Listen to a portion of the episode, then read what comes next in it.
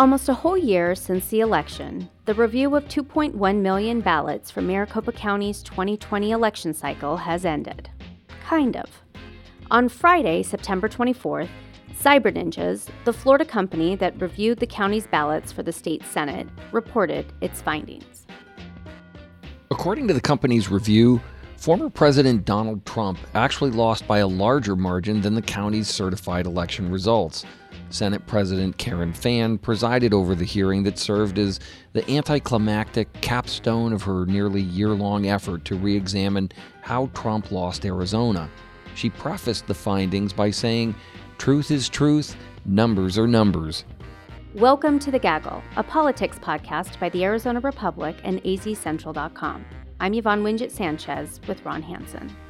For more on who Karen Fann is and how she found herself in a position to second guess the results of an election 10 months after it was held and certified, we turn to Arizona Republic reporter Mary Jo Pitzl. Mary Jo has covered the state legislature on and off for a long time, and she's watched Fann navigate the Capitol for more than a decade. Mary Jo sat down with Fann recently to dive a little more deeply into perhaps the most pivotal player in this ballot review Unlike her colleague, House Speaker Rusty Bowers, Fann went along with the ballot review. She signed on to subpoenas to obtain materials from the county and helped press the county to hand over its ballots and tabulation machines.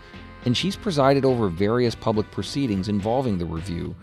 A year ago, most people didn't even know who Fann was. But now, she's synonymous with efforts by some pro Trump Republicans to undo the results of the 2020 election even though she said this is about improving election procedures and processes. Mary Jo, welcome back to the gaggle. Thanks for having me. So let's start right off for folks who might not have been following along so closely. Who is Karen Fann? Well, she is a lawmaker of 11 years standing. She's from Prescott, um, up in Yavapai County, a very red part of the state. She's a businesswoman who has a interesting background that goes back to working in the airlines. I loved it that she mentioned that she was a flight attendant in the days of hot pants and go-go boots. She wouldn't share photos, unfortunately, but she had she um, she had a good attitude about it. She sort of joked about how she would never ever let photos like that out. Um, she started her own business uh, in uh, the transportation industry. It's called Arizona Highway Safety Specialist, putting up ultimately was guardrails on highways. And as this whole election audit ballot review has played out, many people have thought it's interesting that a woman who ran a company that dealt with guardrails appeared to not put a lot of guardrails on the ballot review. How did she end up in government? She said that, uh, well, she started, you know, again, busy businesswoman up in Prescott, building her business. Um, then she was a, a nominated by her work assistants to for a vacancy on the Prescott City Council back in 1992. Somebody had just resigned. She was one of 32 applicants, and she got the job. And she was hooked, or you know, sort of stuck with it. Uh, did a term or two on the Prescott Council. Later, she served three terms as mayor of nearby Chino Valley. And when she moved back to Prescott, because she and her husband had decided they were going to sell an equine business that they had and and move into a house on a golf course. She left Chino, um, and then she was approached by local officials to run for the legislature because there was an opening. And 11 years later, here she is at the Senate, presiding over it as the president in her second term. Okay, so getting to the legislature is one thing. Becoming president of one of the chambers, the Senate in this case, that's another. Tell us a bit about that. How how is she seen by her colleagues? Why did they view her as the person most appropriate to lead them? Well, after the 2018 election, there was a big turnover um, in in the legislature, and the Senate was getting a lot of quote unquote new members. In other words, mostly House members who were moving over from the Senate because they were term limited, and the senators, the Republican senators, looked around and said, "Well, they didn't see a whole lot of great choices." And as one caucus member told me, she was the least worst alternative in their choices for president. So she won by there, there was never a formal vote, but you know you count noses, and she had it by one vote, and that stuck. And after the 2020 election, um, they they stayed with her again at a point where the the Senate itself was very narrowly divided with really no votes to spare. So one of the things that I think strikes me about Fann is that she's always very pleasant to be around. She seems to be pretty likable. Um, she wants everyone to put on um, a, a, face as though you know everyone's getting along, everyone's sort of on the same page. She's keeping her caucus together. What has her her style been? You said she only won by one vote. What has her style been um, that has allowed her to keep all factions uh, within her caucus happy and keep her president? She tries to find ways to appease. So if she can't give people, for example, very important committee chairmanships, if she can't give them their first choice, she will work to give them their second choice. They get a consolation prize. Um, and she tries to calm down the egos and make them feel good about themselves. That appeasement works with some and with others. I think it really has bred some resentment that bubbles up when you get to key uh, conflict points as legislation is moving along. Okay, so talk about conflict points and, a, and lack of appeasement. This whole uh, moment after the 2020 election, Arizona turns out to be the closest state in the country in terms of the number of votes separating the major party candidates. Uh, and it's a result that is very different than what Arizonans are used to. We see a Democrat actually carry the state. There's great pressure exerted on uh, lawmakers to do something about it. Uh, initially, to overturn the results, and secondly, to sort of re examine this thing. How is it that Karen Fann um, was pressed by her members and, and found herself? Um, willing to do something that her colleague in the House would not. Critically, it's important to note that she would not talk about the nitty gritty of how to answer that very good question that you pose. But we can piece together from public records, emails that we've obtained, as well as comments that she did make in our interview. She, in my view, couldn't find a way to say no.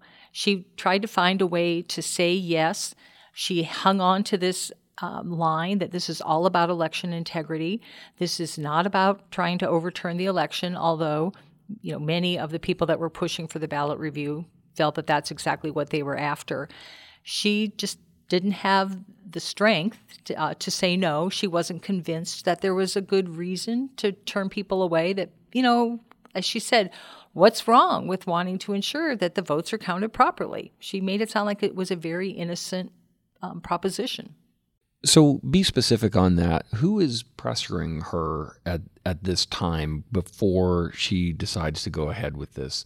Is it people within the legislature, specifically who that might be? How much of this was coming from the public or from other sources?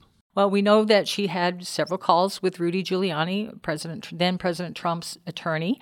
She says she had one phone call from the president himself at which she told him that this is not about you. This is um, about trying to figure out if the ballots were counted properly. She had pressure from her caucus. Uh, as she rightly points out, all 16 Republicans initially wanted to do this ballot review. And she comes from a fairly red district where, you know, up in Prescott, Republicans reign. And she was hearing a lot from her constituents up there. So, it seems as though, yes, there was some appetite by Republicans to do a review, undertake a review of the election. But even those within her caucus did not realize the type of review that they would be embarking on, one uh, that was actually run by pretty partisan actors. What is her response to the criticism from within her own caucus that this is not the way this thing should have been done? She sort of brushes it off and says, for example, um, Senator Michelle Rita, who the chairman of the government committee, which handles a lot of the election bills, she sort of fell off the apple cart and said, you know, she thinks the the review was botched. Fann looks at that and says, well, she's not really totally off the team on this. She just has you know, some issues with how it was run. So she feels that she still had and continues to have the support of her caucus behind her as this moves forward. I also question, and again, couldn't get answers because she wouldn't talk about it, if she was aware of how partisan the contractor was that she was hiring. You know, there were a couple of false starts. There was another company she was going to hire.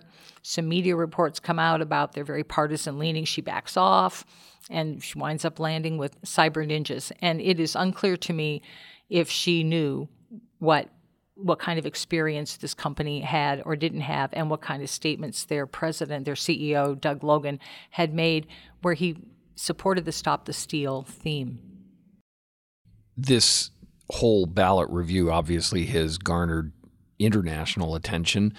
Um, do we know how she settled on cyber ninjas at all? And has she, you know, troubled herself to sketch out her, her thinking in the spirit of transparency? All we know is my colleague Jen Fifield um, got in touch with her, and she told Jen that she didn't really know, you know, who how she got she couldn't remember how she was connected with cyber ninjas which is a little curious because that was a pretty monumental decision. Plus there had to be contract negotiations. She agreed to a $150000 contract with the firm. Uh, she's a businesswoman. She's negotiated numerous contracts to think that she wasn't aware of who this company was and what they were about is really hard to believe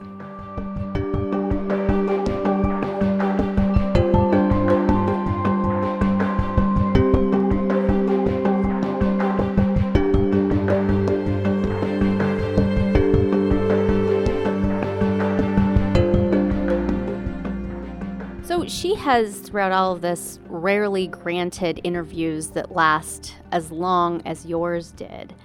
Um, take us into that interview. What ground did you cover? What ground did she not want to talk about? What was her demeanor? Um, I went into it really wanting to understand more about her background, about what motivates her, not so much focused exclusively on the audit, but obviously that is the background to, to everything. And as you mentioned earlier, Yvonne, I mean, she is, she's a pleasant person. She's very genial. She likes to talk. I mean, it was a long interview, and um, I wasn't doing a lot of the talking.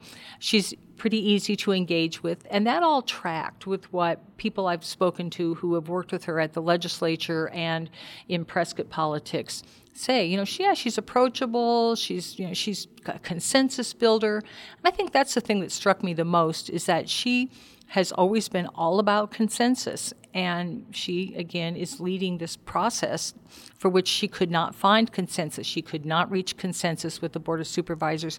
She couldn't reach consensus with her counterpart across the, uh, uh, the aisle, not across the aisle, but across the uh, garden, you know, uh, Speaker Bowers. She was not able to achieve that. But the interview was, you know, very, very chatty. You know, learned a lot about her background. She likes to cook. You know, they ran a horse ranch. Um, she does have a kind of background that she's not a one note person. She's got a, you know, a variety of experience that she's brought to the job. For someone who is as concerned with consensus uh, as the uh, Senate president wants to be, she seems to have taken steps that would undermine broader public confidence in this entire undertaking. One of the more visible uh, aspects of this, I think, has been the way that the media uh, factored into this. The the very right leaning uh, One America News Network had the exclusive coverage at times of how this was playing out. Uh, there was some very friendly media access uh, with other uh, conservative outlets she's been critical of the way that the media has covered this ballot review. Help walk us through how she's processing this. She's essentially playing to one side of the aisle only while criticizing those who are trying to cover it for everybody, it seems. I would agree with that. I think she feels that the media has been unfair, uh, especially the media in Arizona and some of the national outlets that have come in and she feels that their coverage has been biased, and she says she's not interested in talking to them. You know, she's done a couple of press conferences, notably the one after the review wrapped up on Friday. And I will say she gave, you know, it's about 25 minutes. I mean, she took a lot of questions, um, but she has been very, she says she has limited her interviews because she doesn't really want to be the face of the audit. She just wants to let the pro- wanted to let the process play out and let it get get to its conclusion, get the report out, and then she would talk. So, the ballot reviews contractors have submitted their findings, reaffirming Biden's uh, win here. She has acknowledged that, obviously. Um, these contractors also have asserted that there were some problems uh, involving different parts of the election procedures. We're not going to get into all of that now. Some of those are highly speculative and not even um, based on facts. Um, but solving the ones that, or addressing the issues that have come up, presumably falls now to Fann to sort of sort this out. What is next for her on this front? um, she's going to be really busy with a lot of bills when the legislature resumes in January.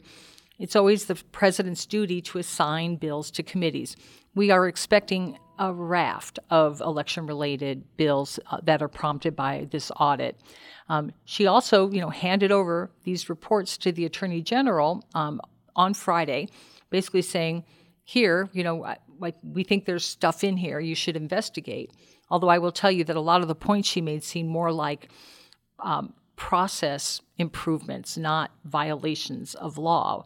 And I don't think the attorney general's there to, you know, prosecute people for not having a, a beautiful process. But what's ahead for her this next year is assigning the bills, and I, I she's going to still have to defend the results of this ballot review because it lives on.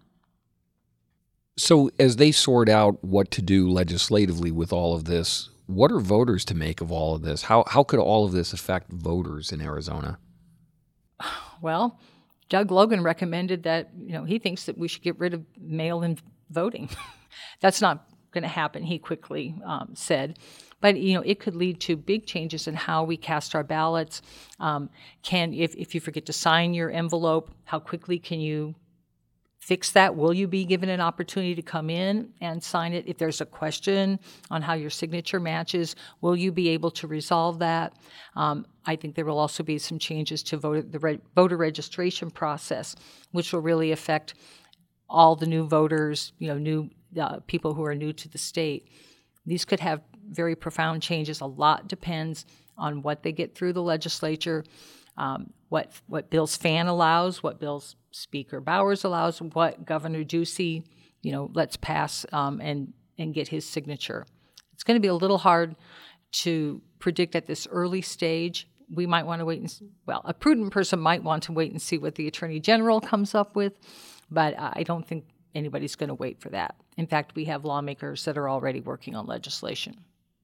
So clearly, this is going to spill well into the 2022 session that means inevitably it's going to spill into the 2022 midterm election messaging for both Republicans and Democrats. Did Senate President Fann weigh in at all about the politics of all this and how it could um, help or hurt the Republican Party in the midterm cycle? She didn't talk about that. But interestingly, she made a reference to her own ambitions. And she said that she's not sure if she's going to run for election to the seat again in 2022. And even if she does, she seems to be expressing that she's not so interested in remaining as Senate president, which would be in her last term of office if, in, if indeed she runs and wins in 2022. It seems to me there are two Karen Fanns. There's the one before the ballot review and then the one after. What was her legacy before this ballot review? Oh, you know, she a big business booster. You know, she ran bills uh, successfully that uh, created some guidelines, guardrails for the rideshare industry when that started, when Uber and Lyft started coming to the state. She, um, this year, spearheaded the drive to raise the state's unemployment compensation. Uh, from the very bottom in the nation to a little farther up the chart. She's worked on workman's comp legislation, texting while driving. So her her her reputation was more a very sort of run of the mill, you know, rank and file lawmaker who didn't do splashy headlines. She wasn't out there with all the big abortion debates. She wasn't out there screaming and yelling when they have the annual debate about tax cuts.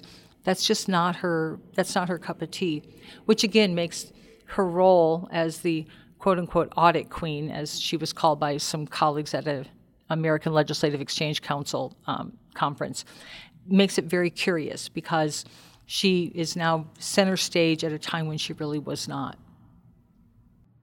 How are folks viewing her legacy after the ballot review?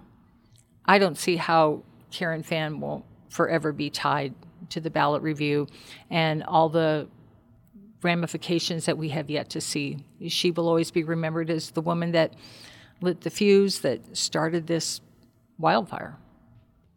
All right. Well, Mary Jo, thanks for joining us. If people want to follow you on Twitter, where can they find you? At Mary J. Pitzl, P I T Z L.